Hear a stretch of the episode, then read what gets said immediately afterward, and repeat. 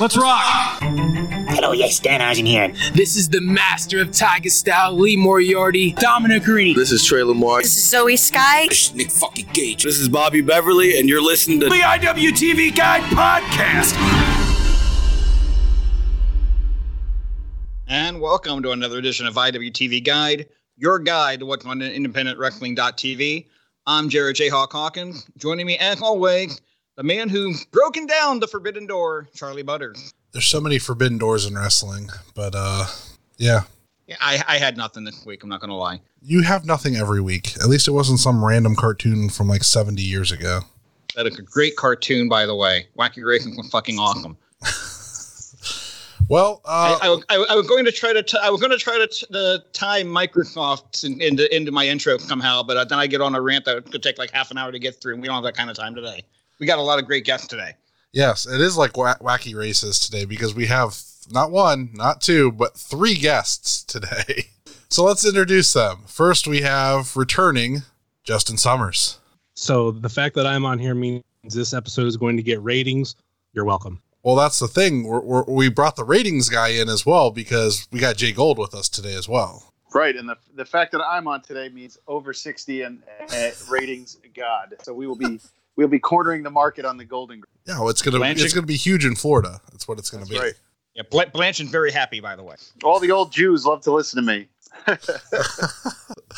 and we have somebody making their podcast debut. We're we are popping his cherry today. We have Dalton. What's going on, man? What's up, man? How's it going? It's going good. I'm, I'm happy that you're here. Well, about time you tapped tapped into the Southern market. You got action on here. You, you cover uh, what's the one in Alabama? The uh, other one in Alabama, New South. Yeah, New South. Yeah, yeah New yeah. South. About time you got somebody from the South on here. Well, yeah, you know, we got to we got to fill out all the demographics. We're working our way. We're just gonna have you know somebody from every region and just you know get all the ratings. I just wish we had video on this podcast. But I would love everybody to get a little cut up you got for your recording there. That's freaking awesome. He's got the baby Yoda pillow. It's great. All right, Jayhawk. So uh, let's talk about what's on IWTV this week because we have a ton to get through, and then we can talk about the show we're reviewing this week. Go for it. What's on IWTV? All right, so there's a lot here because this is uh, the week of the Showcase of the Independents, so bear with me. Tuesday, April 6th at 8 p.m. Eastern, New South Pro Wrestling Action Clash Episode 30. Wednesday, April 7th at 7 p.m. Eastern, Limitless Wrestling The Road, Season 3, Episode 7, followed by at 8 p.m. Eastern, No Peace Underground, Fatalism. Also Wednesday at 10 p.m. Eastern, Paradigm Pro Wrestling, UWFI Contender Series, Season 2, Episode 3. Thursday, April 8th at noon Eastern, IWTV presents Family Reunion Part 1, 3 p.m. Eastern on April 8th we have Family Reunion Part 2. At 6 p.m. Eastern, AIW's Go for Broke season premiere. At 7 p.m. Eastern, we have The Life of a Very Good Professional Wrestler premiere. Then at 8 p.m. Eastern, we have ICW No Holds Barred, Volume 11, Then and Now. And then at 11:59 Eastern, we have No Peace Underground with their live show. Friday at noon, we have Action and Southern Underground Pro presents Have Fun, Be Sad. Followed by at 4 p.m., Freelance Underground, Chicago's Secret Stash.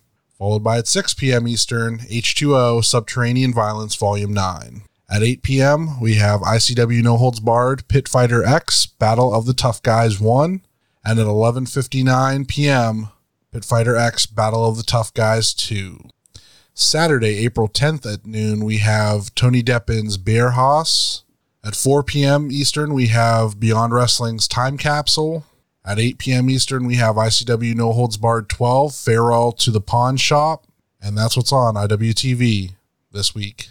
So what shows? Just the, I just came, but biggest disappointment I have that entire weekend and every day the primetime show ICW No Holds Barred. Like, yeah, I, I know I get there's an audience for it, and I'm happy for the guy working. I'm happy for their fans, but uh, that though that's prime time show. I'm hoping the earlier shows are on demand by that point. Yeah, I'm, hoping as well because uh, I, I definitely want to check out a lot of the afternoon stuff, and I'll be at work, so I can't really check it out. But yeah, uh, what's everybody looking forward to? Oh, for me, definitely have fun, be sad. Finn Oh, yeah. versus Violence is Forever. Come on. Yeah. that card is that card is stacked. That card honestly has no business being at noon, but uh, that and that'll be a great little touch next weekend when next week when uh, I'm working, I can throw that on the TV and uh, keep that on because you know it, it's the be- if you look at the card top to bottom, it looks like the most entertaining card out of the entire weekend. Yeah, I gotta agree with you there. That should definitely, that should definitely be the eight o'clock show that day. Mm-hmm. Yep, absolutely. I think you know you're you're tapping into Dom's mind, and I think uh, uh, you know just just I think we all from getting to know Dom. Uh, I I think he he puts together a coherent card, and I think he puts together um, a, a really value if you look at it from top to bottom how it might play out, regardless of who's on what spot on the card. I think he mentally, I think he put it to a spot where you as a fan are going to really enjoy you know each match and how it builds. And I'm hopeful that Violence is Forever and Finn Juice is the main event. It won't have to be. I Yeah, think. I'm pretty sure that was yeah. It's it's it's definitely announced as that because Okay. uh, when they they brought it to me to sponsor, uh, they said it was the main. So I was like, oh, okay. Okay, good. Yeah, I mean, because I know you, you guys know. I mean, Dom and and Ku probably would be like, "Oh yeah, we want to get someone else over, but you know, we can be somewhere else." But I, I there's no place that those guys belong but the main event. I mean, I mean, I think in most companies now, especially with the the, the current climate of independent wrestling, I think if you get Dom on any card, I think you put him up to the top. I, I honestly, he's he's a main event guy. He's MLW. He's AIW. You know, if you get Dom on a card, you should put him up at the top. Summers, what do you think? On that card, or what about what I'm looking forward to? Oh, what are you looking forward to? uh, AIW go for broke, mainly because I mean, with wrestling cheers, that's the main thing we cover, and be and being able to start something new, and like we're gonna have weekly episodes and all this kind of stuff. Like it's it's gonna be a big fun surprise. Most definitely. Uh, I think both family reunion shows, then the evening going into AIW and the life of a very good professional wrestler, followed up by Have Fun Be Sad. That's all the the the, the five main things I'm looking forward to. Those those shows there, I think, is my core weekend. I might check out some of the collective stuff maybe down the road if uh, I hear something's really good. But uh, you know, Summer, Summers makes a good point. Uh, it, it that AIW show, it's it's kicking off a different feel, though. I think um, if you look at it, they are. It's almost like it's an AIW like rebirth, where yeah, they ran those shows in the in the fall, but that that Go for Broke show is really kicking off the new season, so to speak, the new year of AIW. And I think if it if you even put that in a spot that wasn't WrestleMania week, you would still get just as amped and just as hyped about it. I think because they're basically starting their company for the year, and you can you can put that anywhere. If you put that tomorrow, all of us, the fans of AIW, the fans of their, you know, all the Ohio fans, I think they would jump at it no matter what spot, no matter what time slot it is. mhm. I think um, I'm looking at like you know the IWTV and the Fight TV streams as more of like just a one-off specialty. That's a special weekend, but the the AIW show is like something different. It's like if if it's the new season of Law and Order and here it comes, like get ready, like they're really kicking off their 2021. And I think you could, no matter where they are, if it's this week or next week, it would be. I think you could get just as much hype. to Josh's point, I feel like that's a that's a really good point because for me as a person that doesn't follow AIW, I feel like this is a great point for me to jump in because trying to get into something like that with as much content as they have, it's really hard to pick a starting point. And I feel now with them coming back after the pandemic, it would be a good place for a new fan to jump in. I make a very good point, and I what I like about the concept is it is building to something. You're there, everybody earning the dollar, the big buck to try to enter the big tournament later this year or whenever they decide to do that. And the way they worded it, where yeah, we're keeping a running tally, but everybody got to keep track of their buck. You know, there's going to be backstage segments of people trying to steal bucks and things like that as well. So I I, I like they're going to be incorporating things like that into it. Yeah. Very very unique dynamic. I think that having it on the um, during that time slot, the 6 p.m. time slot, you're going to get a lot of people that maybe signed up just to see some of the shows that are on there, and they're going to see that, and it might make them stay. It might give them a taste of you know of AIW. So I think it's smart to have it premiere during that weekend because you're going to get more eyes on it than I mean. Obviously, you're going to have your core fans that are going to watch it, but you're going to get lots of eyes on it from everybody because it's on during you know that prime time slot. but all, all in all, that that weekend, I I mean, we're on, we're we're talking about it now, but I love love. I love it. I don't care. I'm I'm talking about even before we started running shows, you know, on IWTV or Fight before Indie, you know, started taking over the weekends because they really did. They took it over. That there, those were that was the most fun part of it. But WrestleMania week is there's just always been for me something special about WrestleMania week. You know, the Sunday of WrestleMania. I know now it's two days. You know, completely a cash grab. I get it, but um, there was something special about the you know the two shows leading up to WrestleMania, Raw and SmackDown. There was something about you know, even if you guys remember in the late 90s, early 2000s, Sunday Night Heat rolling into WrestleMania. I mean, that was Sunday Night Heat rolling into the WrestleMania pay per view was one of my favorite things in the 90s. Like, uh, uh, I mean, there's just something always so good as a wrestling fan of warmer weather. The sun is out. The sun doesn't go down till nine o'clock at night. You're going to get, you know, three or four matches in the daylight outdoors or three or four matches in the daylight from your home, whether it's in an arena or not. And it's just a special time of year. It just feels like spring. And especially this year, guys, with the shit we've gone through the last year, do you really don't you really feel like springs hope springs eternal at this point? Like you're you're breathing for the first time again outside. The, the leaves are coming and WrestleMania is coming, and it hasn't it hasn't been gone. I know it sucks. Like WWE has been horrible, and it's been horrible for a year, but it hasn't gone away and at least that's something that we've been able to like wrap our hands around for the last year is that wrestling didn't go away and now we get the biggest stage with people back again and you get you get like a fresh start. So i think this whole week for every company i'm looking forward to for them all of them and i want all of them to succeed getting that fresh start and kicking off their their 2021 and i really feel like that's what this week is going to do. Well said josh. Oh thanks that's the organic seltzer right now. That's the spicy pineapple. yeah. Somebody take his soapbox away. Hurry up. I'm done. I'm done. I'm done. All right. Well, let's get into the show. I'll, I'll hit the thing. The weekly review. All right. So, uh, Jayhawk, start us off. All right, go. We are reviewing Southern Underground Pro. Are they are live? Uh, taped on March 14th, aired March 25th. The Basement East in Nashville, Tennessee. Uh, we're going to obviously get our opinion as this goes on, but I don't have that many notes because this show was so good I just didn't bother writing any after a while. So we're going to kick it off with the opening matchup tag team action for the Southern Underground Pro Tag Team Championship. The champion, Violence is Forever, defending against the Bitcoin boy, Eric Taylor and Mikey Montgomery. All right. Yeah, this uh this started off hot. It's exactly what it needed to do, and uh, this was a really fun match. Yeah, commentary is always very good at the Southern Underground Pro Show, but I love the fact that very early on they made a point to put over that yeah, uh, Mikey and Eric were trained by Dominic Garrini, the AIW Academy, and that the Bitcoin boys were kind of talking. It's going to be really weird coming to that AIW Academy with those belts after we beat Dom for them. Uh, they played into that really well.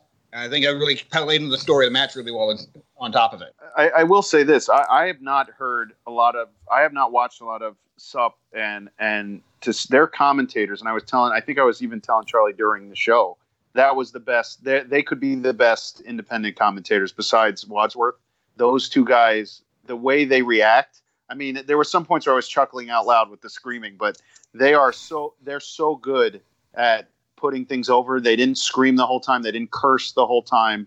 Um, I give them full credit. That match was very well called, um, and and the the Bitcoin boys. Wow, I mean they grew.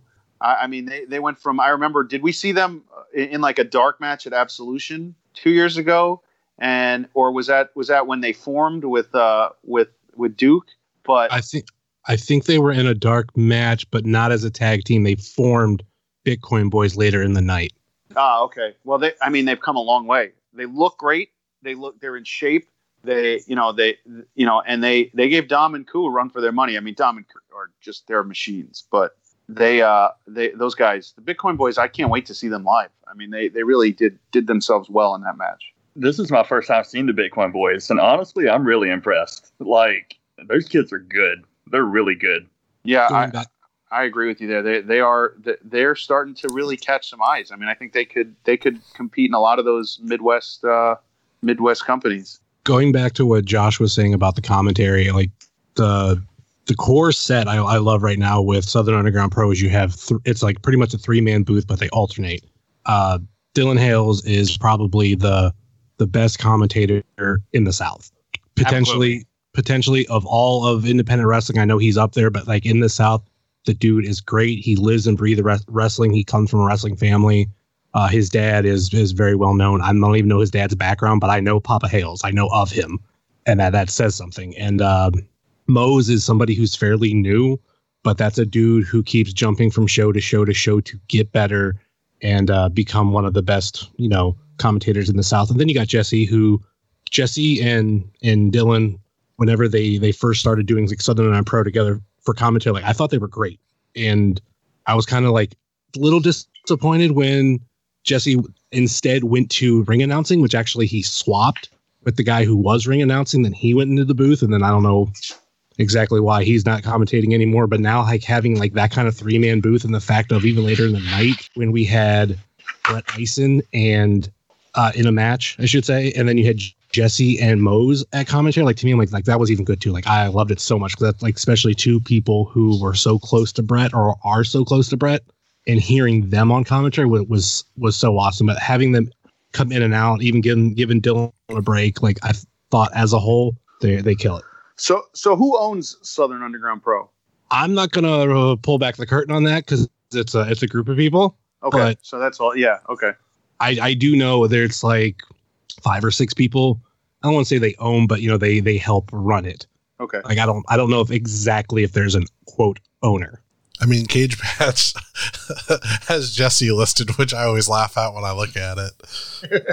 Yeah, maybe that's why he always gets hit up a lot. But I know like he at one point took a little step back from a lot of that stuff when it comes to Southern Underground Pro. But um, yeah, like he's definitely not the top dog. I always thought he was kind of like that, but no, it I I did come find out it is a collective of people, and all of them you pretty much know one way or another through Southern Underground Pro, and I'll just leave it at that.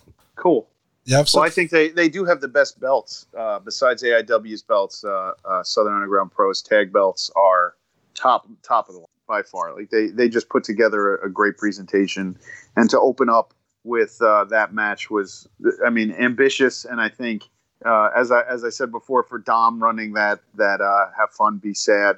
Uh, you could just tell they, they knew they know what they're doing. They're not they're not you know just some fly by night or they're not just throwing guys out there to throw guys out there. That match got hyped as soon as it went out there.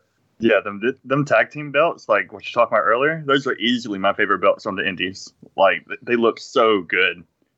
I just kind of wonder if they're ever going to upgrade the Bone Storm Championship, but I, at the same time, I like that simplistic trophy belt design because at, at when that belt was debuted, it it made a whole lot of sense for like what that company was of being like a newer company. It's like, well, we need something, and then now we get down the road where they've had the success they've had and everything to where they they can invest into, you know, bigger and better belts if if they were to you know change the bone storm as long as it looks somewhat similar to that because if i'm correct it's a it's a simpsons reference so i just don't want to see that completely go away but at the same like i said at the same time it, it shows you like the the diy kind of mentality that southern underground pro started with All right, uh, let's let's go on to the uh, next match. IWTV fucking guy! And our next matchup was Adam Priest taking on Damian Tangra. And that was sponsored by Dalton. Oh, I just Well, think Butters, wasn't- Butters wanted. By the way, I just wanted. I think Butters just wanted to hear his name screamed out. The the IWTV guy screamed out with that just there. I don't even know if it fit right there, but I think it just. I think it I mean, pro- probably should have done it before the match we sponsored, but I Right. had. I mean, Exactly. every you know, if you guys listen to Wrestling Cheers between every going. between every what you're match, it, so you're gonna hear it every single before every single match. or or or if you want to go the simpler route you just could have went That's true. I could have, but I, I don't want to yell at Jerry. I, I have him saying saying the company name of the podcast, so you know I gotta gotta enjoy that for a little bit.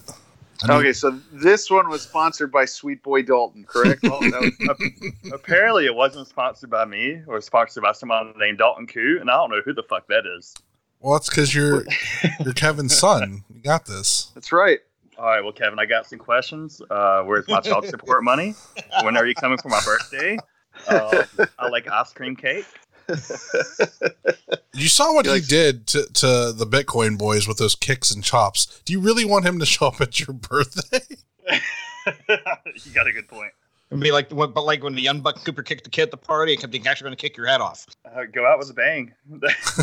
so Dalton, what made you want to sponsor? Because I, I don't know Damian Tangra. I, I don't. I, I, I've never heard of him, and I I barely seen Adam Priest except for him winning. Uh, did he win the Haas tournament? yes, he did. So that's like the la- that's the first I've heard of him, and the last. Where where did this Damian Tangra came from, and what what why did you to uh, sponsor this one? Well, I knew Adam Priest just you know, being around Georgia. He shows up at a few local indies, but Damian Tangra I had never heard of. But I knew he came from WWA4, which is AR Fox's. So whenever I figured that out, I was thinking, oh, this is going to be like some flippy guy. But I was totally wrong. This dude is totally like a technician. It wasn't what I expected at all. But Adam Priest is a bad dude. And anytime, like, as soon as Dom told me that I was up to be sponsored, I jumped all over it. Yeah, Adam Priest is. I, I said it when we first reviewed an action show that he reminds me of the wrestling style of Benoit because he's short, stocky, and he's just like that no nonsense in the ring. And I'm like, this dude, he's got something special there with that because he just he exudes that like same like mentality. Maybe a little maybe a little Davey Richards. I saw Yeah. a little bit of that in him. yeah, I could see that. And Maybe, it just uh, what were the who were the who were the pit bulls in uh, on on Velocity? Was it uh, uh, Kid Kash and uh, Jamie Noble? yeah, I He believe so, kind yeah. he kind of he kind of reminds me of like the body type of like the two of them combined. mhm. Uh, he's he's a little shorter, Adam Priest. He's got like you know that very stocky, shouldery build. But you know the guy the, the guy is uh, I, I was impressed by both of these dudes. Yeah, Damien Tangra, he uh I first heard of him was actually when I was sponsoring uh him and Dom facing off at a um show and so I was like, oh, I was really interested in the guy and like he he's he's real young still, but like he's had a couple uh, matches in action and seemed really good. So uh, he had a real good match with Dom, and I was like, okay, this guy's pretty good. So yeah, he's uh definitely got that technician aspect, and he he uh he took a nice backbreaker onto the uh, buckle, which was pretty gross. Oh yeah, that was nasty. Yeah, that was that was a uh, they did they did a few moves in there during that match, which I I kind of cringed. The uh, the finish where he did that frog splash to his back. I, I thought his shoulder his his upper arm was going to explode through the back of his shoulder. Damian Yeah. Tangra. He was he was propped up like like he was posted up, and when Priest came down, you saw Tangra's arms kind of flop out to the side, but not before they kind of came up. So I I was like, oh man, if his arms if he didn't post up and like didn't go kind of flat after that, his shoulders would have just exploded right through his back. Like that that's how that impact looked uh, when he did that. So I thought that match was I thought that match was excellent. I think that th those two guys they beat each other up good, and and and that was the first time I ever saw Tangra. So I, I'm glad because I, I was getting a little tired of seeing a lot of the same guys, and it's nice to see a guy like Tangra and Adam Priest like you, you know mixing it up in a different environment that's not chain link ropes and some sort of oh my god i'm so fucking tired of chain link ropes and and and that kind of stuff. But I- i'm glad like this this just gave me like a breath of fresh air seeing seeing these guys go. Towards the end of the match, there was uh, think Tangra had an STF on Priest, and he was getting close to the ropes, reaching for a rope break, and when you saw the arm coming out, he took the arm and trapped him with. And I thought that was so smart. Like that dude is so good. Yeah, what, I those- love about, what I love about that STF too, he was caught in a sharpshooter and he maneuvered out of that into the STF to even get in that. position. yeah those announcers were uh were right on top of it they they that's why i love those guys were great they were like oh he's, he's using his own arm against him and that was that was an excellent i had that down as a note too from that one that was an excellent part of that match I like getting a chance to watch more of uh, Priest because I, I haven't got to see as much from him, and I'm coming sh- fresh off the the Haas tournament. Like I think that's going to be a guy that we're going to want to keep our eyes on the lookout for this year. Definitely. Any other thoughts? Oh, my, my only other thought was this, and I don't know if you what your guys' opinion is on this. They did these after after uh, match interviews, Mm-hmm. and uh, you know, J Rose is a tall guy. He's not he's not short, and you know, you take you back to the '80s and see Mean Gene interviewing Macho Man and Jake and Hogan, and they tower over him. And J Rose, as an interviewer, was towering over Priest, and he towered over a lot of the guys that he interviewed. And I think you know, maybe just so you don't, these guys look larger than life a little bit more. You have J Rose either step back in the shot and let these guys kind of step forward so they look a little bigger, because otherwise your ring announcer is is hover. You know, it, it looks bigger than your wrestlers, and I think sometimes that could be perceived by you know new fans or external fans as a problem. Just for me, I mean, it's just a nitpick. I, I'd rather I'd rather see him kind of more in the background and the wrestlers more up front so they don't look as small. Yeah, I don't disagree with that, but at the same time, wrestlers today are so much smaller than they were even 10 years ago. Yeah. It's really going to be kind of hard to get a, a good interviewer that's going to be shorter than the guys that are already working. Well, you don't need it shorter. You just need to frame it better. You know what I mean? Like if J Rose is more in the back of the shot and the wrestlers more in the front, they look bigger. We so, just we just need Step Stool Sarah. That's all we need. She'll- oh yeah, we get yeah, her. get we that. got this. I mean, he didn't. J Rose didn't. It's not like he furthered a storyline by standing there. You know, if you had someone else who was a little shorter, you know, because they let these guys go, and and you know when you saw Manders, Manders is a monster. You know, and and you know you saw some of these guys next to J Rose, and they're much bigger. But a guy like Priest, he's jacked, but he's kind of short, so you don't want him to look you know smaller than your your ring announcer. But that that's just that's just a nitpick because I thought the show in general didn't have too many holes. Yeah, but judging by the size difference, like, uh, you want him staying like five feet away? I mean, it could be off screen. I guess that makes sense. Let's do it off screen. So how how did you do in your match? What did you think? or or if you just have them, yeah. But you could have, you know, WWE sometimes just had guys standing in a room. You know, like, do you need J Rose there? I don't know. I, I I'm just, it's just a nitpick and it's silly, but it's just something that I kind of noticed when he when he was in the room with some of these guys. There was a picture that came out uh, a few years ago of uh, Tom Phillips in WWE. He was standing like super widespread, just Yep. so he would be shorter than the people he was interviewing. And uh, to Jay Gold's credit, I mean that's something he could do. Exactly. He could he could get a little bit wider and it's and just it's just to make these guys look that much more credible. So you're That's telling me I'm I saying. could never ever be a, a uh, interviewer because I'm too damn tall. if, if you want to be an interviewer, Butters, they'd have to ha- they'd actually have to get a, a literal soapbox for the guy you're interviewing on top of it. Which they've done, which they used to do. Actually, they would actually have Andre stand on a box while Vince McMahon would interview and make him look even bigger than he already was. So there's a Genius. precedent for it. Incredible. I mean, it's genius. It's genius when you think about it. It wouldn't. It wouldn't hurt. It still wouldn't hurt. I mean, you're doing it. They were doing the show specifically for IWTV. There was no fans. There was no way for anybody to like. You couldn't go ahead and verify it. You know, you could have made it. I mean, it's literally just a nitpick for me. But I, I just, you know, Dom's a big dude. He does an interview. He has a presence. You know, and and and you know, you want these guys to have presence. So when you do watch them on TV, you're like, yeah, fuck yeah, like that guy like Priest is jacked. Like I want to believe that this guy's going to come and tear your head off. So you know that's just my old school, you know, yelling at the clouds nonsense. But you know, All right, let's go to the next match. IWTV fucking guy! And this Yeah, we- match was the one that was sponsored by us. Yeah, and I'm glad we did. It was fantastic. Cole Radrick taking on Alex Kane, friend of the show. Cole Radrick with his uh, NASCAR tights. Raise Dale, praise Dale, baby. That's right. There it is. That's what I was waiting for. Come on now. The Alex Let's drive Kane, to the left, Dalton. Come on. dude, Alex Kane fucking rules. That dude is awesome. Like I just want to see him throw motherfuckers all day long.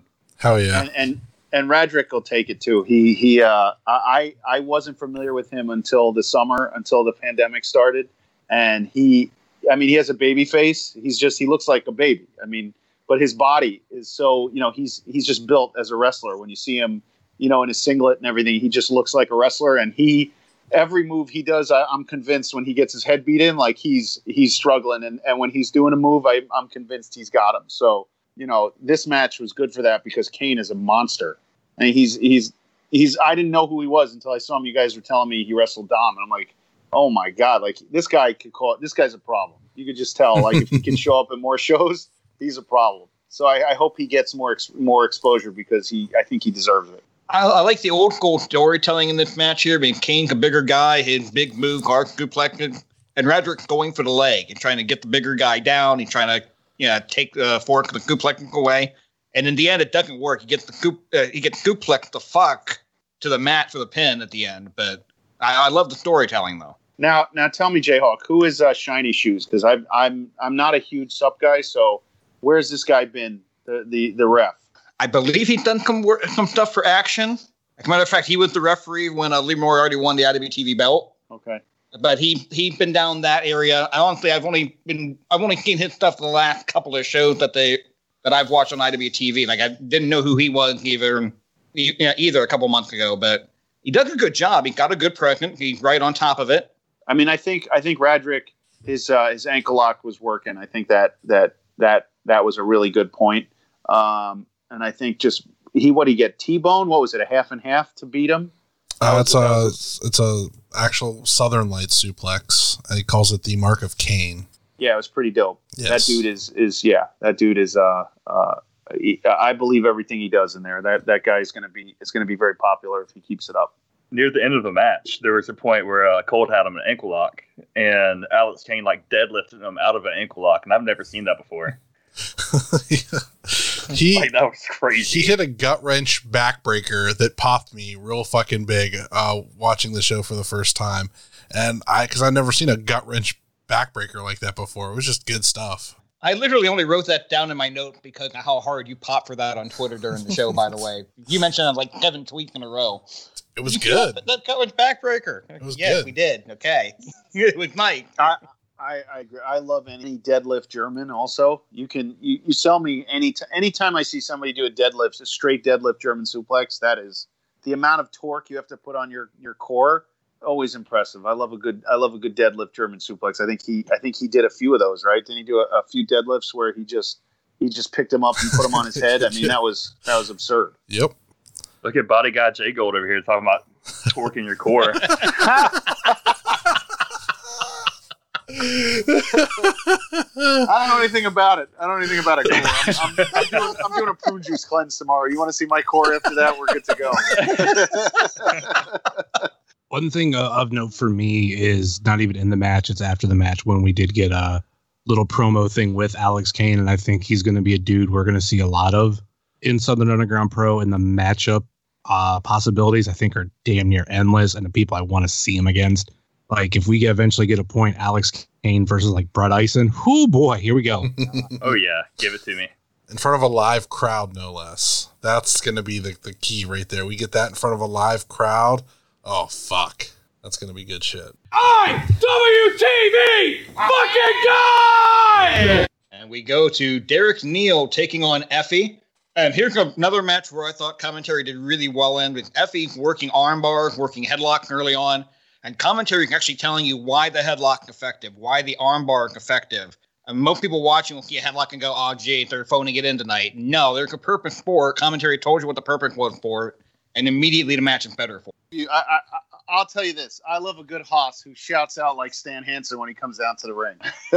that that bellow when you see a guy who pulls his tights over his stomach and he comes out and he gives you that like you know that Texas you know puts up the horns and gives you that whole you know bellowing out.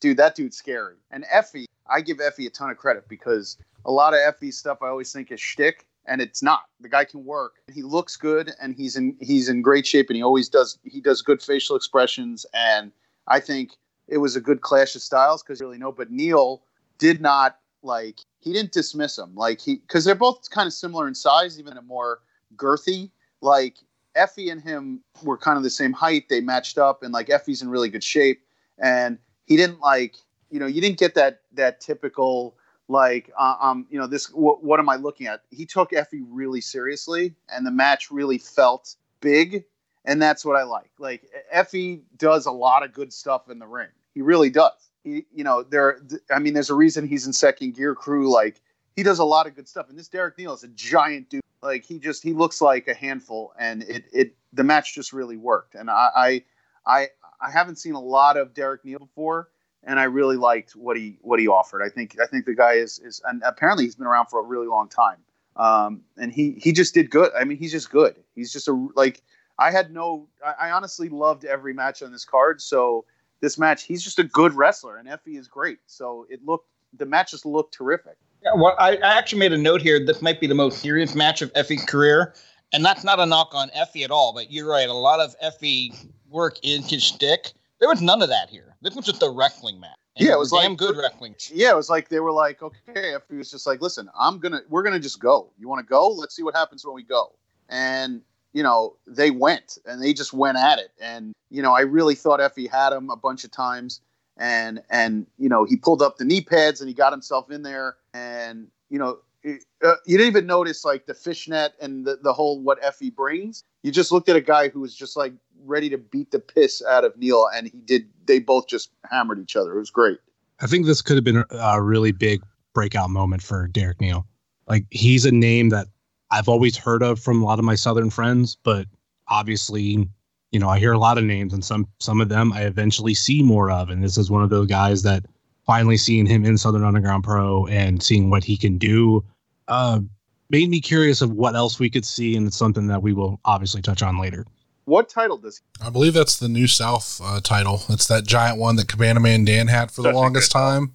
It's like it looks so massive. I mean, it oh, it's puts still the giant. I thought it was just called Cabana Man Dan was tiny and it just looked big. no, it's it's legit giant. Like it puts the the WCW big gold to shame. Like it's huge. Yeah, that thing is yeah, it's monstrous. It like fits up his whole upper body. Yeah. That's It ridiculous. does. it doesn't help that like the two uh, champions that I know of for that title were both kind of like shorter and smaller. Do you think they it did it on purpose? Was it more just to show off the belt? It could have been. It definitely catches your eye. Dalton, what are- what notes you There's got a lot on of people this? hate that belt, but So these dudes were fucking working. Like this wasn't a wrestling match. This was wrestling. Like this is the shit I grew up on. Like, and the Effy that showed up in this match, it reminded me of the Effy that I saw way back in the day, like in a room full of twenty people in Valdosta and Pavo, Georgia. And I don't know, it, was, it felt nice to watch him dial dial the stick back a little bit and like show people what he could do because I knew Effy was good, but a lot of people that I talk to have only seen like the character work, I guess, that he Mhm. does. And watching him like go after it in this match really, really made me smile because I know a lot of people will actually see like, oh, this dude's really good. This dude's great. Like, uh, one the notes I got. Dalton, what do you know about Effy, by the way? Where did this guy start? Um, let's see. Without getting too much into it, uh, he is from North Florida, and he worked a lot before he got big in South Georgia, North Florida area, and he got really big in fest wrestling. Like that dude is treated like a god down there, and uh, I don't know, man. Like when I saw him in his early days in Valdosta, he played up the gay character a little bit, quote unquote. And he knew how to work as a heel because in South Georgia, obviously, it's a very not progressive place. And I mean, that's sad for sure, but he knew how to make it work to his advantage as a character. Like he got them to boo him for being him, and he played into it. And that's how he got like, that's how he started to figure it out, I guess. And once he got into more progressive places like Fest Wrestling, which is, if I could describe that, it's more like, it would be like a punk rock show uh, type Yeah. feel, I guess. And those folks accepted him for what he was, and he became the most over baby face I've ever seen in my life. Like that dude is over down there, and that's kind of like where he came from, I guess. And to see him turn it up in this match and do shit like the cannonball through the ropes that uh, Derek Neal did to him, that was nutty. Like I haven't seen anything like that in a long time. I'm just glad he brought it. Yeah, I think Derek Neal uh, is a name that we're going to see a lot more of. Um, when I interviewed Dom, he really like spoke highly of Derek Neal, and I think that he, him getting this platform and what we see later on in the show, uh, they have big things planned for him, and uh, this is going to be, I think, uh, his breakout year. I'm glad. I'm glad to see somebody who. Uh, I'm glad to see somebody different. I, I want to see all these guys on this show go out and and kill it this year. I, like, no offense to the other guys. I love love a lot of these guys, but between us, this roundtable, what makes AIW different is and and one thing that I'd love to see though is a guy like Bishop and Wes in a sup. A guy, guys like PME should be used everywhere, but their attractions when you go to the shows there if you saw on an ICW card let's say this if you saw an ICW card that Wes was to Wes was wrestling you know somebody wouldn't you turn the TV on? Isn't it different? Like this this card every match I wanted to see.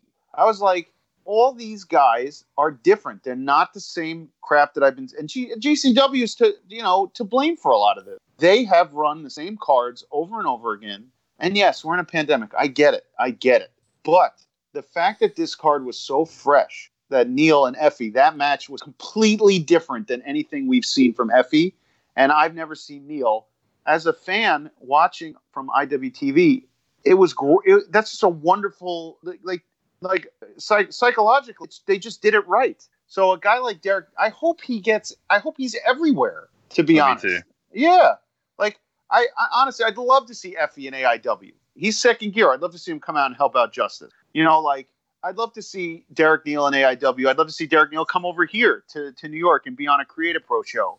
Just anything. But to see fresh faces for me, just for me, because I, you know, you guys are all, you guys know Sup and you know a lot of these. But a guy like me, I'm super happy to see cards that I haven't seen before. You know, and this this match was comp- this would be like watching the Steiners wrestle against, uh, let's say, like the Bitcoin boys, and the Steiners start doing dives, and you know they start doing you know ranas and everything, not Scott Steiner ranas, but like real deal. Like all of a sudden you see the dogface gremlin do like a swanton over the top rope running. you know, like that's what this this card is like. Seeing Bitcoin versus Violence is Forever. That's like seeing, you know, the Rockers versus, you know, uh, you go over to WCW and see them versus Harlem Heat. You know, it's like just different matchups and fresh is what they're what the indies are dying for right now. And I think we've talked about it like well, us as guys, you know, privately. The fresh matchups are we we must have them, otherwise they're not going to survive. So this match, these guys to the moon with them. If Effy could wrestle like this all the time, I would watch every Effy match. I just I think the guy looks terrific. I love the way he looks out there. And I love Derek. I love a guy who's going to give you the hook'em horns and then just blast your face. you know, like that's all. Like that's all I want. So a match like this, top to bottom, perfectly run out, and those guys really did it right. Yeah, I don't think it uh can be said any better, man. Absolutely. IWTV fucking guy! And our next match is the Hoss fight. Brett Eichen and Bastard Cassidy. Bast- Bastard Cassidy. I'll get it out there. This These was guys, these guys beat the shit out of each other. They suplexed the shit out of each other. I was convinced they weren't human after a while. This was fucking great. I mean, Brett Brett Eisen is scary, dude. Playing it, there's no other way to. Play. His head looks like it goes into his upper body straight down, and his body is just a. It's it's almost like he was made of granite, and they just didn't cut the rest. They just made his head into a granite stone and straight down. His arms are all one size from his biceps all the way down to his wrists. He's just. I I don't know many guys who are built like you know like he he looks like he he just looks like a giant a giant piece of of cement that you drop down to start a building. That's what Brett Eisen looks like. I mean, and then Bastard Cassidy, he's just there, like he's just a just a huge dude who could throw with him. For my notes for this match, the only thing I put down is these boys are swinging. Like those dudes are laying it into each other. It was really nice to see like just two big dudes going at it. Yeah, one thing I love about Brett is he is absolutely scary as fuck. Watching him on TV in real life, scary as fuck. Uh, if there was a list of people that I'd love to see in AIW, like he's going to be within the top five. I've been pushing for it for a while, like especially during like the new talent initiative stuff, but getting him up from Nashville isn't exactly the easiest. Uh, this is this match is exactly what I thought it was going to be. Just two dudes beating the fuck out of each other, and it was great. Yeah. Summers, you, you you said that. Why can't they get him up from? Why can't they get him from Nashville? What's the problem? He came to Jersey to wrestle Eddie. Why can't he get to? Why can't he get to Cleveland? Let's say. You just want to know all the behind the scenes shit. Of course. what are we doing? If- if- Come on. I- I- If I can speculate, it's probably a combination of the money for trans get him up here in addition to his payday, but that's speculation on my part. I don't know that for a fact. Nope. Yeah, I just I just want to see a guy like this travel a little bit. He deserves it. He like he stole the show with Eddie that night in ICW. They didn't even need to use all the they barely used the, the weapons. The two of them just beat the living hell out of each other. And, and then I never saw him for like two months on the, after that. All summer he was gone. Like he's he's a talent. He's got to get that. He's got to show off. Smart Mark J Gold just trying to pull the curtain off the hinges right now. Yeah. I just want to. I just want to. I love. I love the business, and I want these guys to. There is no reason why Brett Eisen should not be on every card. He's the man. I want to see him. I want to see him take those giant granite meaty fists and just drill someone in the face with them. And Well, uh, I, I don't see him enough. While I'm picking on you, I do agree with you. Like I want to see that dude everywhere. Like he he deserves it. He, dude can go. Yeah, this match was just uh, two big meaty men slapping meat, and uh, six minutes, and just it was a rush. They beat the fuck out of each other. Uh, I got to see Brett Ison use that swing of the scythe and uh, knock Bastard Cassidy out. Sick. You know, you get two big meaty men slapping me, and it sounds like not wrestling. I'm just going to throw that out there. That will never not be funny, though. That term you can use for big dudes. It will always work. Yep. It, there's no other term to describe two big meaty men slapping meat, and it's the perfect term. And Brett Ison and his cement hands. He's like the the embodiment, the Spider-Man villain, the Sandman. When he comes out, he's just all one size. His wrists are the same size of his forearms and his biceps. just it just works. Baseball bats for hands. Yeah, that's right. Jesus, yeah, that's 100% correct. IWTV fucking guy! From there, we go to Jaden Newman taking on in his Southern Underground Pro debut the strongest man in all the land, Arthur MacArthur. And as as we said as we said earlier, we're not going to pull back the curtain, but uh, Artie, uh, we love we love Artie. I, I, I love the gimmick. I, I think honestly, it in the beginning, and I'll say it again. It, it, it you know the gimmick itself, I think works better with people, but I think he did he really did assert himself, and he looked great out there as a wrestler. And I think as as time's going to go on, I mean, Summers, you, you know, you probably agree that gimmick needs time to flourish and it needs time to uh, it needs time to to grow. So he needs all the practice he can get in there. But I think for this show, you know, it, it showed that he can. It showed his technical side. Maybe that's more in my head, guys. I know that nobody knows what we're talking about, but maybe what's more in my head. This match showed his technical side. He didn't need to bring in the world's largest dumbbell. He just needed to bring his hands, and it and it worked for him. He he showed off some of that that skill set. As the match started, the taunts kind of threw me off a little bit just because I'm not familiar with Arthur MacArthur. But there was a certain point in the match where I started like thinking, "Oh, okay, this is picking up." Uh, Jaden Newman went for like a rope walk, arm drag sort of thing, and from that point on, those dudes killed it. Like there was a point in the match where uh, I believe it was Arthur MacArthur hit a wheelbarrow, wheelbarrow German suplex that was really sweet, and then Jaden near the end of the match hit this nasty pump kick and everyone in the room freaking was freaking out about it. Kevin Ku was doing laps around the ring, like the whole the whole thing. The second half of the match was very impressive, and it, I think it uh, it won me over on Arthur MacArthur. When he had that pump kick from Newman, he had a spinning back fist at one point that uh, that popped the boy at ringside as well. Yeah, um, MacArthur for a guy with two years experience, he definitely is working above his experience level here. If I if he would have got himself to me in the, when I interviewed him last week that he only had two year experience, I would have thought five or six for sure. That well, I mean, I, I have been around for, for a couple matches too, but I mean, yeah, but he is definitely working like he's been around a lot longer than he has. Oh yeah, when you say he now, only has two years in, that blows my mind because that dude's good for two years. The dude's really good. He's only going to get better. Now, now, what class was he with in A, in AIW? I know Summers Butters. You guys know better than I do. Who who was he with as far as um, the class that came out? Uh, you know what I mean? Like who who was his class? Bitcoin Boys and Chuck Stone. And if we want to consider it too, because it was technically in the same match, uh, Xavier Franklin. We we had that match at the Guido's Beer Bash where those four debuted and Xavier Franklin was the, the referee for it, and that was his. I think that was his first match. So it's like oh, total debuting match. Oh, that's cool.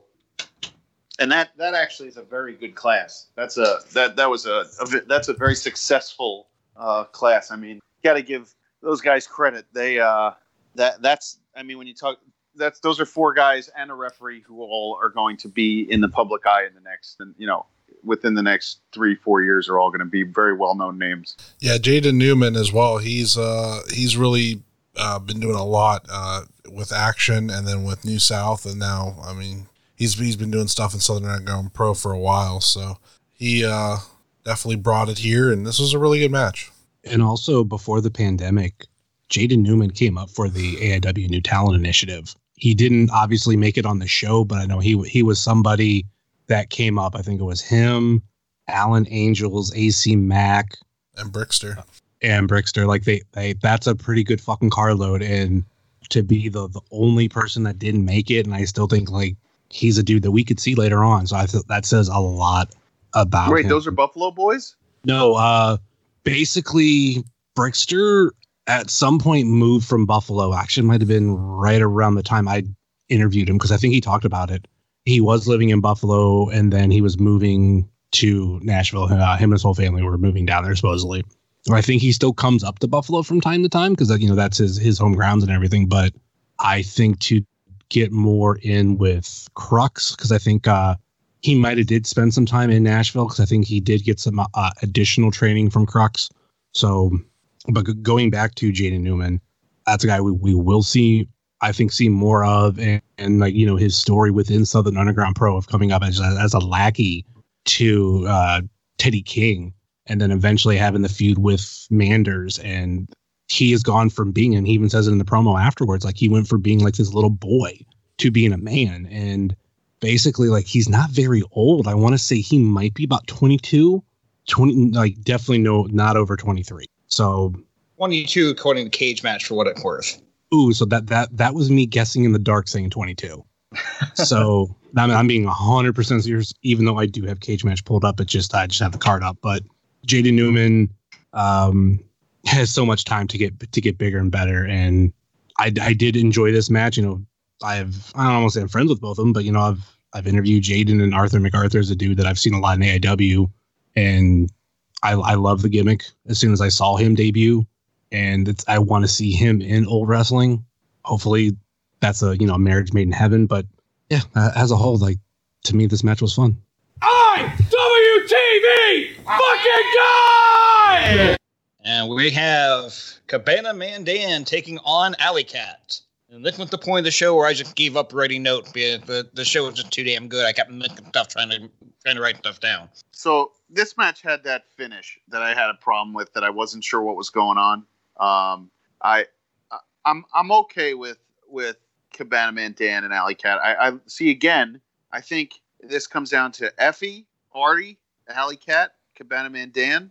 They didn't need any of their gimmicks. You didn't see as much Alley doing the belly rubs and the throwing the yarn in the ring and going for the lights. And Cabana Man Dan looks terrific. I mean, his new gimmick, you know, just the way he's he's just clean living and just the way he's his body has changed. Um, you know, I, I, it, was a good match. The ending was kind of odd, um, but I like seeing these guys out of their element where where Allie didn't need a cat. You know, the li- literal cat. She could just be Alley Cat, and she wrestled her butt off. And you know, Cabana Man Dan did a great job in there. He's a smaller guy. I I mean, Allie almost dwarfed him, so to speak. Like she was almost you know much bigger than him. And I I don't re- I don't think I, I've never met Cabana Man Dan in person. I saw him at at Slumber Party Massacre. You know when Scott Steiner had him in the ring with Swoggle, but uh, uh, Allie was Allie was taller than him. Ali, I think is wider than him, and you know they they really worked. That was, I mean, it it was, a good match for again, a good match for on the card. It was definitely, you know, worth it. The ending was kind of screwy, but otherwise, it was a good match. I think the best move of Cabana Man Dan's career was him going full Tom Hanks in Castaway and growing that hair out and growing that beard out because he just looks like a maniac out there. And there's a spot in this this the whole card had spots like this with things I've never quite seen before. And there was a point in the match where Cabana Man Dan put on a bear hug, but he also had the hammerlock with it as well. And like he kept hitting that arm and hitting that arm, and just looked brutal. And thing I'm gonna disagree with Jay Gold here is I love that quick win because it made it look like it was a fluke almost. Like Cabana Man Dan just wasn't good enough to beat Alley Cat that day. And in the post match promo, he goes on about how he's been slept on since, you know, Marco got caught up. And uh, I don't know. I think it just sets up a great storyline where Cabana Man Dan is they're just not good enough to get that win. And I think once he does get that big win, like it's gonna blow a lot of people's minds. Well, if you notice, he didn't go for that flip flop chop nonsense either. I mean, they no. these they they just made him wrestle, and I think there was something pure about. Yeah, he did lose. I I, I don't know. I just didn't like the way it played out, but well, I get it, it. Yeah, but it was. I mean, it, it, was a plain. It was a plain win. Like she won. I, I don't like the way it played out. I don't mean it. My opinion's meaningless, but you know, it was a real. It was a wrestling match. It wasn't. You know, Allie pretending she wanted Dan to rubber belly, so he got you know, tied up, and then she turned on him and gave him, you know, like a, a false finish, and then he got up and tried to hit her with the with his flip flop, and you know, then all of a sudden she got distracted looking at a fan's, you know, feather that they brought to ringside, and then she, you know, she wasn't there. So I, I thought all the all the wrestlers, even gimmick, all the gimmicks, even too, they didn't need to work them. They just needed to work each other, and it worked really well. But I think what you're seeing with Allie is she's had more matches where she is a little bit more serious. And then Mhm. Cabana Man Dan, it's not that he didn't need to work the gimmick, is he's not working the gimmick. Like obviously he's uh, been a little bit more serious lately, especially in Southern Underground Pro. So if you're gonna have that promo at at the end of the match, that it was kind of the he had the same attitude going through it. Yeah. Because like he didn't even come out with, you know, flip flops. Like Right. this is this is a different ca- Bannerman. Even even the look on his face actually when he came out looked more serious. So to me, that is a little bit of a character change. Like that was already there. It had nothing to do with there's no fans. Well, I, I liked it either way. You know, I think I think you're right. I, I just I think I just like the I thought all the matches had more of a big fight feel to them, and I liked the way it worked. And I liked seeing some of these some of these wrestlers who we love to see in certain sections kind of out of their comfort zone, and I think it worked very well. I think it worked very well for Ali, and I think it worked very well for Cabana Man Dan. I like his change in gimmick. I like what he's got there. His tights are dynamite. The way he looks, um, the new the new gear, it it just it's great looking. And you know he had time to kind of think about how he wanted himself to look, and it it it, it it's great. Like there's I, I couldn't I couldn't tell you I don't have an, an opinion like on on the negative at all about any of it. Every time he comes out with a, a, a face mask on, it always reminds me of the Winter Soldier. So, and and I love that about him. Uh, yeah, he's very much changed. He's not the the fun loving, you know, get the pop with the flip flop chop anymore. He kind of is more serious and more uh, physical with everything. And Allie's been that way too lately. She's been real. I mean, you know, she's been doing a lot more physical stuff, not as much comedy, and uh, you know, that's that's what it is for Southern Underground Pro. I mean, they they really dialed back any of that kind of stuff and just wrestled. Yeah, good on them for that. It's Really refreshing, them. honestly. Yeah, absolutely. IWTV fucking guy! And we've got a tag team matchup: Kill or Be Killed. Hardway Heater and Nolan Edward taking on the Lost Boy, Jake Holiday and Hoodfoot. This was not billed like a Tech Tornado match, but it might have well have been because this was just all four guys in the ring beating the shit out of each other for about seven minutes. Another really quick, really hard hitting sprint. A lot of fun. This was the match where I wrote down big meaty man slapping meat. These boys were beating the shit out of each other. Like uh, Chase Holiday, I don't think I've ever seen him before, but that dude was going after it. I really, really liked him.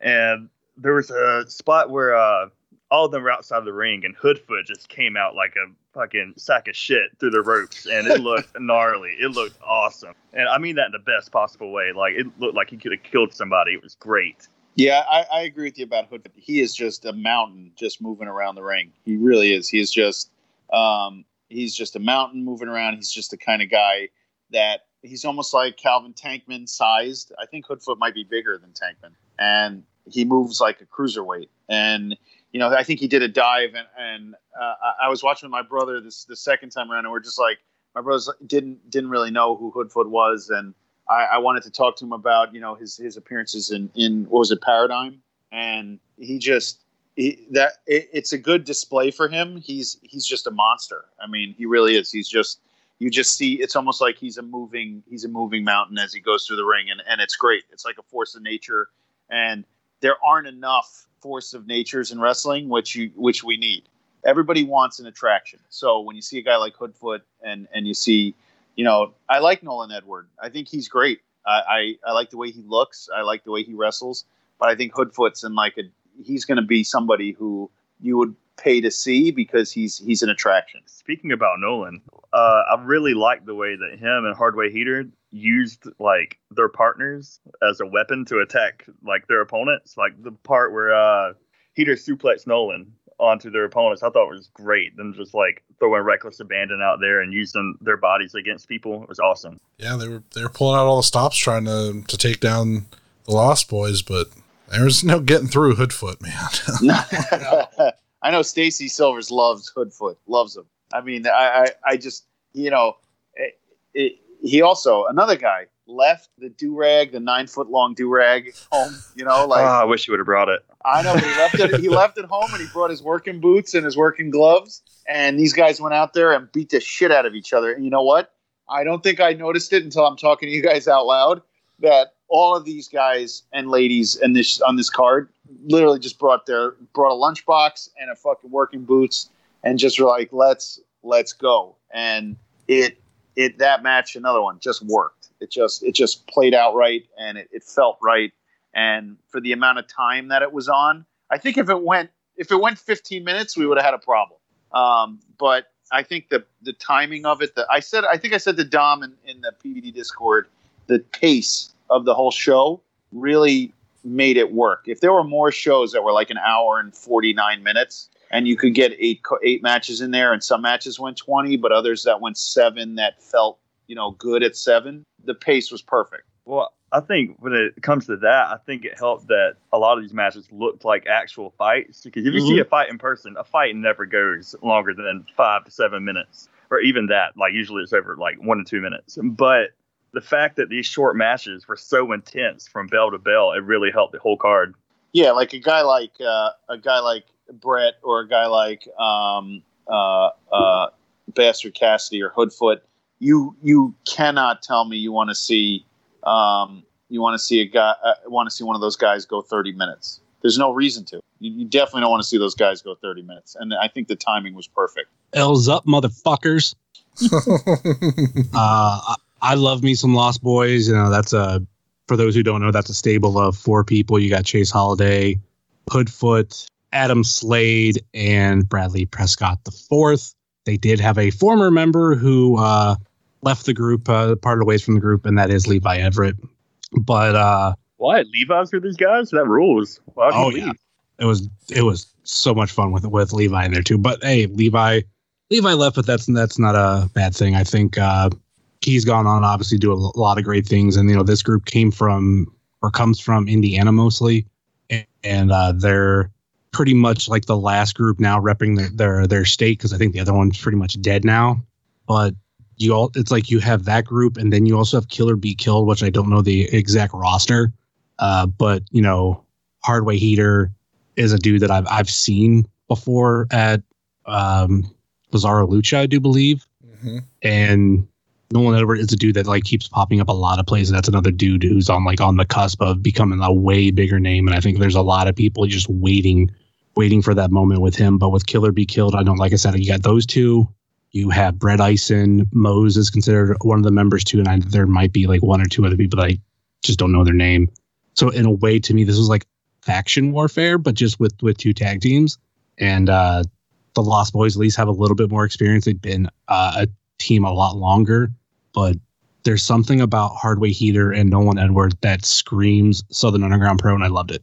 Oh yeah, I think Killer Be Killed is just uh, Brett, Hardway Heater, Nolan, and Akira, if I'm not mistaken. But I don't think we'll ever see Akira ends up. If I I'm don't think so. Mose, it, Mose is also a member. I don't know how many people are clamoring for Akira to be in SUP right now, but that's just that's my snark. That's my snark for the episode. Uh, I'm I'm there with you. I'm kind of burned out. IWTV fucking guy! Main event time. Three-way match for the Southern Underground Pro Bone Storm Championship. AJ Gray defending against AC Mack and the one called Mander. And there's a pretty nice little story being told here. AC Mack wants a one-on-one rematch with AJ Gray, and he's not getting it, and he's pissed. We have a really good three-way for a while until Derek Neal comes out and goes after Mander. Clear him from the match, and the basically ends with the one-on-one match that Mack won in the first place. I'm not a fan of triple threat matches. This was definitely an exception. I enjoyed this one quite a bit. It might have been my favorite match of the show. I, I, I like any match that you can go backwards with Manders or AJ and talk about their college football past and watch them. Like Manders throwing a shoulder block is a different type of shoulder block. Like oh. You know, like when Manders throws a shoulder block, you're like, yeah, that one is. If he put that shoulder into my chest, he would cave in my you know my rib cage. Like AJ, when they were slapping each other, I saw somebody's soul leave their body when he slapped them. And like that was those slaps were those chops were uh, otherworldly. And I, I, I mean, I, I love what I'm just, but I'm also biased. I love watching AJ Gray wrestle.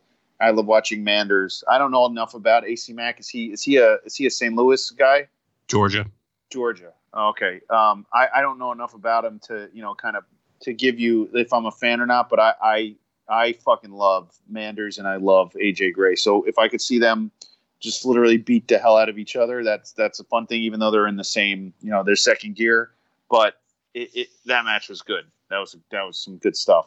If you want to know more about AC Mack, you can go to an episode of Wrestling Cheers from about a month and a half ago. I don't know what that is. I don't listen. I know it took you like it took you like forever to buy a fucking T-shirt, even though you've been on the show. Which is crazy I because one. I have literally the in the first two hours of my T-shirt store being live, he bought one. Listen, there's no we're we're not there's no reason there's no reason for us to talk about any of that. The, the good the good news is we all have wrestling cheer shirts and I wear them to the supermarket all the time. Okay? That's the good news. I'm just saying because I, I I love watching Josh like buy all these other T-shirts from other podcasts he listens to. Then I have him on Wrestling Cheers, and he still doesn't buy a fucking shirt. And I even like asked him about No. it months No. months ago, and he was like, "Oh, I'll get it, I'll get it."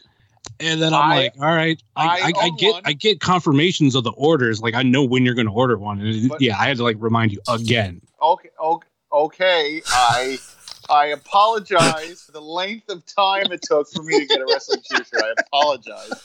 Well, the we problem focus- is Jay Gold is a body guy now. He never knows what shirt he needs to get. He- Can we focus on- sizes. See, see, can we focus on Dalton here? Do we have to come after the end of this episode? yeah, it backfired on you, Jay Gold. It's It over. really did. I'm very, actually, because Summers is here, it backfired on me. He just ripped me apart, right? Um, but I'm not sure if it was earlier in the episode, but there might have been a deleted scene here on the podcast where we talked about uh Dalton and, and Josh like busting each other's balls, and Josh, you're like, "Oh, you got to step it up." I'm like, "All right, I got one waiting for you. Just give me an opportunity." you just literally cut a hole in the bottom of my drink glass, and now I got nothing. It's water for me the rest of the night because now I am. I you have put me on the spot, and I apologize for not having a shirt sooner. Now I have one. So I will tell you this though, I I still like I still love AJ Gray, and I love Manders, and I can watch those guys all day. So dude these three killed it. Like uh and uh, the ac mac taunting jesse i thought that was a really good callback and uh you know past southern underground pro shows. And manders and aj were beating the shit out of each other. Speaking of manders this is a guy that i came around hard on. When i first saw manders i did not like manders. I didn't like the letterman jacket. I didn't like the collegiate uh, athlete gimmick. But once he threw that Letterman jacket in the trash and picked up a cowboy hat and started ringing that cowboy belt, man, sign me up. And AJ, throughout this whole match, it was like he went to like the Terry Funk school of selling. Like he was just hollering and yelling and talking about his arm. I thought it was great because it makes you believe he's actually in pain, right? If a guy's in pain, he's not just going to lay there and grimace. He's going to holler. He's going to yell. He's like he's going to bring attention to it. And then later on in the match, with AJ Gray's chops, I thought you were going to cave in AC Mac's chest. Like all three of them brought it, and I couldn't have been more happy with it. Also, give me the AJ Gray Mander single match now. I want it. Well, I mean, I don't know if you can, uh, if you're gonna have uh, second gear wrestling each other that often. They're boys, you know. You can't split them up, but uh, I, I like it anytime second gear goes after each other because that faction, by the way, is with such talent that if they don't wrestle each other, it's it's it's a shame. They gotta; those guys have got to beat each other up a bit. Uh, l- let's talk about uh, AJ Gray's entrance and how Effy and not o- not only just Effy should say you had uh, Alex Kane, you had J Rose, all like they're all kind of dancing to it, and then even to, like on the other side of them, you have Brett Eisen bobbing his head. That was a nice little uh, nice little scene that caught my eye, and then uh, throughout this match, Effy being in the background wearing the cowboy hat him with that fucking mustache. I was like, if he ever needs another gimmick, go cowboy. Because Cowboy there's, Effy, sign me up. I want it. there's so much there that just the look of like that's just genuine as fuck. If you're if you're keeping the mustache and a cowboy hat, uh, but yeah, this match to me felt like a main event, and I mean that's not a knock or anything, but it, it was in the in the perfect spot. Besides there being a championship, you have the storyline with uh AC Mack coming back for his title, whether Manders should be in the match or not. Obviously, AJ Gray being champion, and I, I wish we would have had a really cool moment where Jesse could have mocked AC Mack about how whenever uh, AC Mack would get announced as champion, like he'd have somebody hold his belt And like Jesse could have had a moment where it's just like, hey, let me let me hold your belt. Like here it is. Like it's not there because you don't you're not champion. But hey, uh, still so much fun, and especially too like we we haven't really talked about how throughout this show there is no microphone, and Jesse is doing Jesse and yelling at the top of his fucking lungs, and that's the same thing like AC Mack can do. So uh like having like that moment where they're both kind of yelling uh towards the beginning of the match or right before the match starts still was so much fun. And then uh where we get to with uh later with Derek Neal coming out and attacking Manders because there was just that little bit with that promo where I'm like, mm, this you're calling saying cowboy shit and everything. I'm like, there there has to be the moment of him and Manders. So when he comes out and takes out Manders, I'm ooh, here we go. Like that's what I'm gonna look forward to uh the next show. Yeah, Effy dancing to "Oh Let's Do It" was was really great. Um, I actually gift that today for Effy, and uh, so damn funny. I was I was laughing after like I noticed it the first time, but then the second time it was just even funnier to me. And then these guys, like everybody else said, beat the hell out of each other. Uh, we got the setup for another match down the road between Derek Neal and Manders, and uh, yeah, this is uh, You know, you know, Summers made a good point, by the way, though. The, the saying how it felt like a main event. The whole card built properly last match, and know, I don't know if you guys feel it. You ever go to you ever go to like an indie show, and the first match feels like almost like JV level. Like you're like watching the guys, and you're like, okay, uh, I want to see the next. You know, the guys, the the varsity go. Um, when you watch a lot of when you watch all these matches in a in a combined bubble, that's the varsity. Like you, you know, when you sit when you go to like a, you can go to like a high school wrestling show and guys kind of mess up moves and whatever. Every single match on this card felt like the varsity main event level. Like when you watch Dom and there's a there's a smoothness to them. When you watch and even even you know Bitcoin, they haven't been together a long time technically, and it was so smooth. When then you get to like the middle of the card, and you watch Effy, and you're like, there's a guy who knows. You're like, oh, this is like a veteran. He knows exactly. Then you get to the main event, you're like, all three of these guys are putting a recipe together that is that is perfect. Like so, this match really did feel gigantic when they announced them, and it delivered as a gigantic feel. It didn't feel like there, there weren't any botches. There weren't any places where like you know smarks are going to get in there and be like, oh, this guy did this, and I, didn't like what he did. Every one of the matches on this card felt like it could have main evented anywhere, and felt like you know a smooth, professional. Every one of these guys felt professional. They felt like it felt like they all were waiting for their shot, and here it is. And I think you know Summers when he said it felt like a main event, it, it felt like a main event. It was it was ready to roll, and I, I, love seeing you know AJ carries himself like a champion. He carries himself when you see him in the ring, you would say, "Oh my God, I don't know how who's this guy." And I think Manders also, and I, I, I think AC Mack. You look at those guys and you're like, yeah, all these guys are legitimate. So who who's going to win? You don't go to yourself, well, this is whatever. You know, I only know this guy, so he has to win. So I, I really liked what they did here, and it, it just built to like the right spot. Also, Effy uh, did a photo shoot with um, Cole Radrick's jacket and the cowboy hat and the mustache. Good stuff. Well, my question is, where does AC Mack go from here? I don't know if Josh, are you familiar with AC Mack or any I of am the not. like, No, that's why, and I got a beat from Justin because I am not familiar with AC Mack because he was on his show. Um, but yeah, I, I don't know what you do with him after this. You have him go against uh, you have him go against AJ. Is that what happens? Well, my whole like, well, he faced AJ in uh, Indianapolis at the Collective. I mean, did Uh, that really did that happen? Yes. Is well, no, was- was AJ collect- fucking. was the collective in Indianapolis just like Major League Three back to the minors? Because because that's kind of what I'm thinking now. I think a lot of the companies are like, "What's the collective in Indianapolis? That never happened." Oh, wait, Or- well, I mean, that's where AJ Gray won the title. We kind of have to assume that still happened. You could say it happened. I believe you. but did it happen? Just like did Major League Three happen? And the answer is no. Major League Three never happened. Well, No, no, AC I- Mack's whole deal was he was champion, right? And whenever he would come out, he would make Jesse, or if he was in another promotion, make the ref hold up his title while he gave his own entrance. And he focused so much of his character around being the action champion and being the Southern Underground Pro champion, or the Bone Store champion, I'm sorry. uh, he made so much of his character based around that. Like I'm kind of you know what does he look like without a championship? Josh, my, my advice to you is to treat the collective like the invisible man. Like it happened, you just don't like it. I liked it. I liked Thunder in Indianapolis. I liked a few of the shows on there, but you know, How did, about it do- happen? Maybe it How about- happened. How about we do this? The uh, AJ Gray beating A- Mac didn't happen in Indianapolis at the collective. It happened in Rio de Janeiro.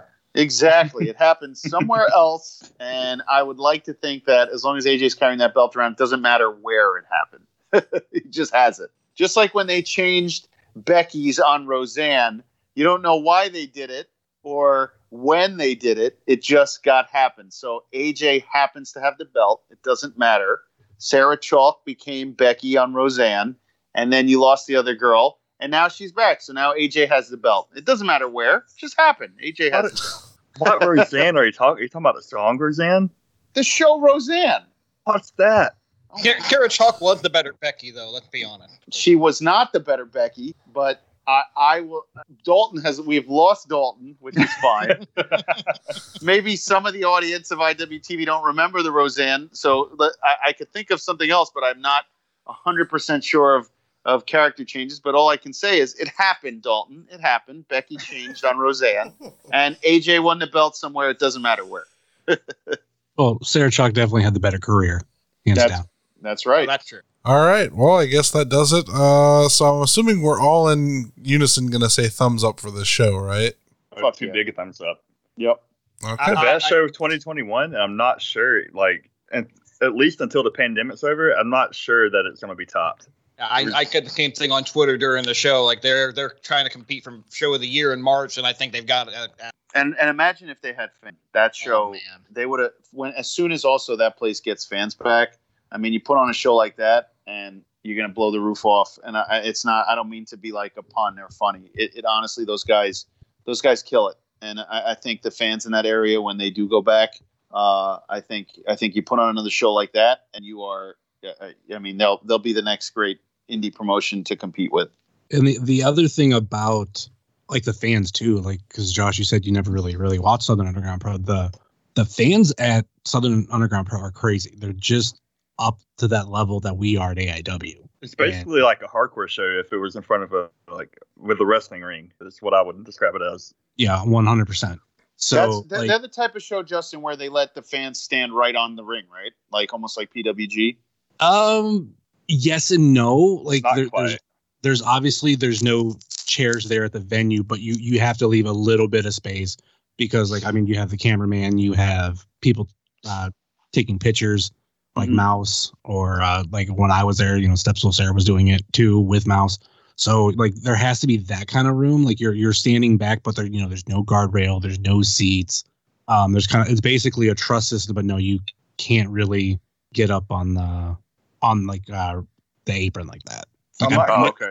I've I'm been to shows sure. like that, but no, you can't. I'm not quite sure how they do it, but I don't mean to keep bringing them up. But Fest down in Florida is very much like a Southern Underground Pro vibe, and the way they do it is they don't have a guardrail, they don't have chairs, but they put like uh, colored duct tape around the side of the ring, about five feet away from the ring, and it's kind of like an unspoken rule not to step over that line and to give everybody room to work outside. So I would imagine that's the same thing they would do there. I'd like I'd like to get to one of those one of the sub shows in the next within the next year or so. Just just kind of gathering that vibe. I think I think one day that's going to have to be a bucket list for me. Yeah, And definitely. They they're an, an insane bunch, and I say that as a compliment to them. I I love a lot of people down there. You know, I'm friends with a lot of people who are who are fans of Southern Underground Pro, and it it's an awesome place. Like that venue, those fans, like when they had the show not there, when they had it at um the Exit Inn, it just it just wasn't the same. I'm glad they- I'm glad that place is back. There's, there's nobody who just you know that that was soul crushing reading about it when it was when it was you know when it when the place got ransacked by the by the tornado and and was um, just you know who knew? And I'm so glad for all those guys especially coming out of the pandemic just seeing that they have a home again is we don't want to lose any of these companies. You know like we you know we make fun of GCW or whatever but we don't want to lose any companies. We want to see the companies succeed. So we get as fans selfishly we want as many to run as possible you know and especially the good ones there's so few good guys and the, uh, and from what you know what you've told me and from what I know about that place, the good guys need to win in that one. You know. All right, uh, let's get to plugs. Summers, you get to go first. Why do I get to go first? I have the big list. um, uh, you can find me on tw- TikTok, Twitter, and Instagram, Jay Summers three three zero. You can find my podcast, Wrestling Cheers, on Facebook, Twitter, and Instagram. Facebook.com slash Wrestling Cheers, Twitter.com slash Wrestling Cheers, Instagram.com slash Wrestling Cheers. You can find us on wherever you download your podcast every Thursday at midnight. Actually, uh, I, I say that, but we're about to change it up. The next next episode is going to be released on a Wednesday at midnight. But you can find us on Apple Podcasts, Google Podcasts, Stitcher, TuneIn, YouTube, Spotify, iHeartRadio, Pandora, and Podbean. WrestlingCheers.podbean.com. Jay Gold, you got anything? Nope, I'm on Twitter. I, I like I, I'm with you guys, um, but I do have to say, is there anything cooler than listening to Summers do that off the cuff? It's it's still amazing. it, it amazes me every time he does it, and it is awesome that he gets it out so smoothly. But yeah, no, Jay Gold 12 on Twitter. You want to you want to hear the the ramblings of a madman? You're more than welcome to uh, talk to me on Twitter. Otherwise, I'll see you boys soon. Have you gotten into any fights with any government officials on Twitter recently? Yes, always. Yes, I have, as a matter of fact. And I, I, I, I don't give a shit either. That's the best part. I don't care what anybody thinks. You may think I'm nuts. Still buy you a beer when we get to the shows, everybody. Don't worry about it. Dalton? Uh, you can find me on Twitter at Catch Dalton, and I am starting a podcast with uh, our mutual friend Austin. It's called "If You Catch My Grift." It will be about uh, con men, carnies, grifters, and all the such. You can find us on Twitter at "If You Catch My Grift," and we will be on all of the podcast platforms like Spotify, Apple Music, Apple Podcasts, and wherever else you find podcasts. We should have a trailer on our feed by the time this goes up. So uh, just search on Spotify or Apple Play, Apple Podcast if you catch my grift, and you'll find us there. Nice. I'm excited that's for awesome. that. Yeah. So that podcast could be about pro wrestling and not even factor in anything else. You would still be good. I might sneak a few in there. You never know. Jayhawk, Yeah, you can take it home. you can fo- you can follow me on Twitter at RefJayhawk, Facebook and Instagram at Jayhawk1539. You can also follow me on Twitch at RefJayhawk. And I will be in the crowd like a fan when on the Friday night show when AIW comes back in the end of the month. So if you're in a Cleveland area, come see me. Come see some great wrestling. If you already have tickets, because they're sold out. But or if you just want to show up and assault him and then leave, it's fine too. wouldn't be the first time. That's why I'm driving in. Okay. So if you see me, if you see me lying bloody on a sidewalk outside the Odeon, you can you can uh, tell the, tell the uh, police to go to Josh Goldstein, Buffalo, New York. Sure, send him to Buffalo. It's fine. if if you happen to find um, Jayhawk in, in the middle of the road, you know, you just you drive past him and, and see him in the middle of the road lying. Make sure you hit reverse and hit him again. oh my God. What the fuck did I do to you, Comer? Breathed. now, now you kind of like the girl I did in high school. What the fuck? Let her take a call. I didn't know a blow up doll could talk. What's happening? Where did this devolve into? And, and, and you thought and you thought Dalton was picking on you earlier. What you jinking cry? take a call, butter. Please rate, review, and subscribe wherever you listen to us. And don't forget our merch store over at What a Maneuver. Check out our podcast friends, Wrestling Cheers, Pod Van Dam, the Super Fantastic Podcast, At Odds with Wrestling, the Spotlight Series, It's Evolution Baby, and If You Catch My Grift. Check out our other friends, pwponderings.com, Big Starks Brand, Mouse's Wrestling Adventures, Good Company in Cleveland, Ohio, Smoke and Jay's Barbecue, Kayfabe Collectibles, Action Wrestling, Paradigm Pro Wrestling, and Southern Underground Pro Wrestling. And you can find me on Twitter and Instagram at Charlie underscore Butters. You can find this podcast on Twitter and Instagram at IWTV Guide. Wear your mask. Black Lives Matter. Talk to you next week, everyone. into the sky. Do you think time went past me by?